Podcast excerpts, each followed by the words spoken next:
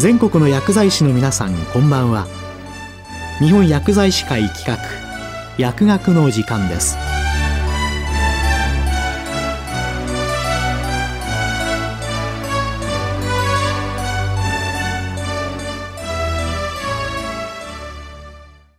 今日は厚生労働省アワー緊急承認制度の創設に向けた薬事承認制度の見直しについて厚生労働省医薬生活衛生局医薬品審査管理課高野俊介さんにお話いただきます厚生労働省医薬生活衛生局医薬品審査管理課の高野と申します本日は現在話題となっている医薬品の緊急承認制度の創設に向けた議論についてお話しさせていただきます。はじめに、医薬品医療機器等の品質、有効性及び安全性の確保等に関する法律、医薬品医療機器等法の内容について簡単にご紹介します。この法律は医薬品、医薬部外品、化粧品、医療機器、体外診断用医薬品及び再生医療等製品の品質や有効性、安全性の確保等を目的としており、製造、製造販売、販売、市販後の安全対策等についてのルールを定める法律です。単に規制を行うだけでなく、医療上特に必要性の高い医薬品、医療機器及び再生医療等製品の研究開発の促進により、国民の保健衛生の向上を図ることも目的としています。なお、法律で定められた事項に関する細かい取り扱いや手続き方法については、政省令や告示で定めているほか、通知や事務連絡でお示ししています。国民の皆様のニーズに応える優れた医薬品、医療機器等をより安全、迅速、効率的に提供することは極めて重要であり、厚生労働省はこれまで医薬品医療機器総合機構 PMDA と連携しながら様々な取り組みを行ってきました。このため、令和元年には医薬品医療機器等法が改正され、その一つとして新たな制度が創設されました。例えば、条件付き早期承認制度を設け、患者数が少ない等により、治験に長期間を要する医薬品等を、一定の有効性、安全性を前提に条件付きで早期に承認する仕組みを作りました。また、先駆的医薬品指定制度を創設しました。これは世界に先駆けて開発され、治療方法が画期的なこと、対象疾患が重篤であること、有効性が極めて高いことなどを条件に、本制度に指定された革新的な医薬品等を優先的に審査するなどし、早期実用化を目指す仕組みを法制化したものです。このように医薬品を必要とする患者さんのもとへ有効かつ安全な薬をいち早くお届けできるよう迅速な薬事承認が行える制度の整備に努めてきました。また、現在世界的に流行している新型コロナウイルス感染症に関するワクチンや治療薬の承認については、特例承認制度を用いた迅速な薬事承認等に取り組んできました。特例承認制度においては、医薬品医療機器等法第14条の3第1項に基づき、国民の生命及び健康に重大な影響を与える恐れがある感染症などの蔓延等を防止するために緊急に使用する必要がある医薬品であり、その医薬品を使用する以外に適切な方法がないこと、日本と同等の水準の薬事制度を設けている外国で販売等が認められている医薬品であること、という要件を満たす医薬品について、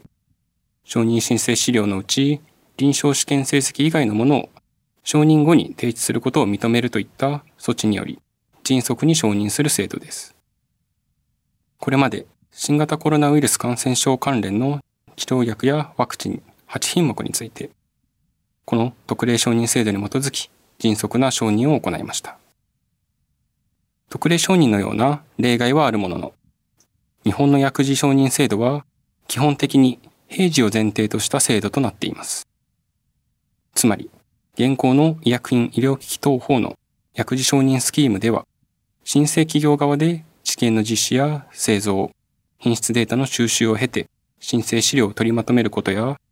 行政側でその審査を行うことにおいて一定の期間が必要となります。一方、欧米では緊急時において検証的な臨床試験により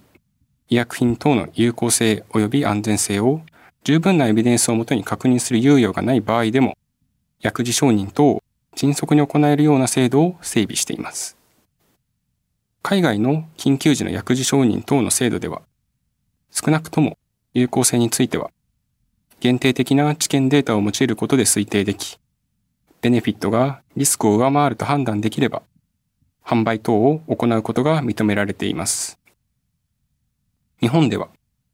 先ほど紹介した特例承認制度を活用することにより、一定程度の薬事承認の早期化が可能です。しかし、課題も残っています。例えば、特例承認制度は国内企業が世界に先駆けて開発し、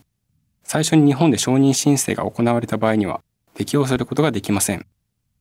また、通常の承認制度と同様に、有効性や安全性の確認が必要なことから、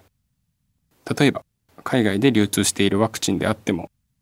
日本人に対する有効性や安全性を確認できる臨床データが十分でない場合には、国内知見が追加で実施しなければならず、承認までに時間を要することになります。そのため、新型コロナウイルス感染症に関するワクチンや治療薬についても、日本での特例承認がされる時期は、先進諸外国の緊急時の薬事承認と比べて、数週間から数ヶ月程度の差が生まれてしまいました。こうした日本の従来の薬事承認制度の状況や、新型コロナウイルス感染症を機により明らかになった課題、さらに、諸外国の状況を参考にしつつ、保健衛生の向上という医薬品、医療機器等法の目的を達成できるよう、リスクとベネフィットを比較考慮した上で、我が国の薬事承認について、制度的観点から検討を行う必要性が指摘されています。このため、厚生科学審議会、医薬品医療機器制度部会において、緊急時の薬事承認のあり方等について議論され、令和3年12月27日に、緊急時の薬事承認のあり方等に関する取りまとめが取りまとめられました。取りまとめにおいては、まず、緊急承認制度の発動要件として、特例承認と同様に、国民の生命及び健康に重大な影響を与える恐れがある疾病の蔓延、その他の健康被害の拡大を防止するために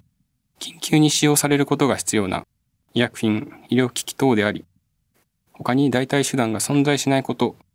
とすることが適当であると提言されています。次に、安全性についてですが、緊急時であっても安全性については従前と同水準で安全性があると判断できる一定の情報が収集されたもの、すなわち安全性の確認されたものを承認するべきであると提言されています。また、有効性については、安全性の確認を前提としつつ、有効性については、個々の医薬品、医療機器等の性質等に応じた判断を行い、例えば、探索的な臨床試験成績等は入手できるが、緊急時に有効性を十分なエビデンスを持って確認するための検証的臨床試験を完了させる時間的余裕がない場合でも、申請のあった医薬品、医療機器等に有効性があるとする可能性が合理的であるだけの情報が収集された状態、すなわち有効性の推定されたものについて、推定される有効性に比して安全性が許容可能な場合には承認を与えることができると提言されております。有効性の推定と安全性の確認については、緊急時におけるリスクとベネフィットを比較考慮することが適当であると取りまとめられております。さらに、承認の期限については、有効性が推定の段階で承認を行う緊急時の承認であるため、承認後一定の期間までに有効性等の確認を求めることとした上で、有効性等が確認できない場合と、医薬品、医療機器等の承認を維持することが適切でないことが判明した場合は、速やかに承認を取り消すことを可能とすることが必要であるとまとめられております。また、本制度が主として想定している大規模な感染症における緊急時は、スペイン風邪や新型インフルエンザがおおむね2年間程度で収束していることを参考に、短期間とすることが適当であるとし、承認後、直ちに検証的な試験成績等を収集できないことなども想定されることから、必要に応じて承認の期限の延長を可能とすることが適当であると提言されております。本制度では、世界で初めて日本で承認申請され、海外でも未承認、未許可の医薬品、医療機器等も緊急承認の対象となることを想定しております。これらの取りまとめの内容も踏まえ、令和4年3月1日には、医薬品、医療機器等の品質、有効性及び安全性の確保等に関する法律等の一部を改正する法律案が閣議決定され、国会に提出されました。簡単ではありますが、以上が医薬品医療機器等法に基づく従来の承認制度と緊急時の薬事承認制度のあり方に関する議論に関するご説明となります。引き続き迅速な承認審査に尽力するとともに、目まぐるしく変化する社会情勢に柔軟に対応し、課題を見据えながら少しでも早く、有効で安全な医薬品を患者さんにお届けできるよう、より良い薬事承認制度の実現に取り組んでまいります。最後までお聞きいただき、ありがとうございました。今日は、厚生労働省アワー、緊急承認制度の創設に向けた薬事承認制度の見直しについて、厚生労働省医薬生活衛生局医薬品審査管理課、高野俊介さんにお話しいただきました。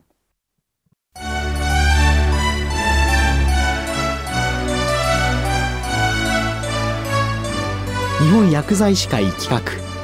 薬学の時間を終わります。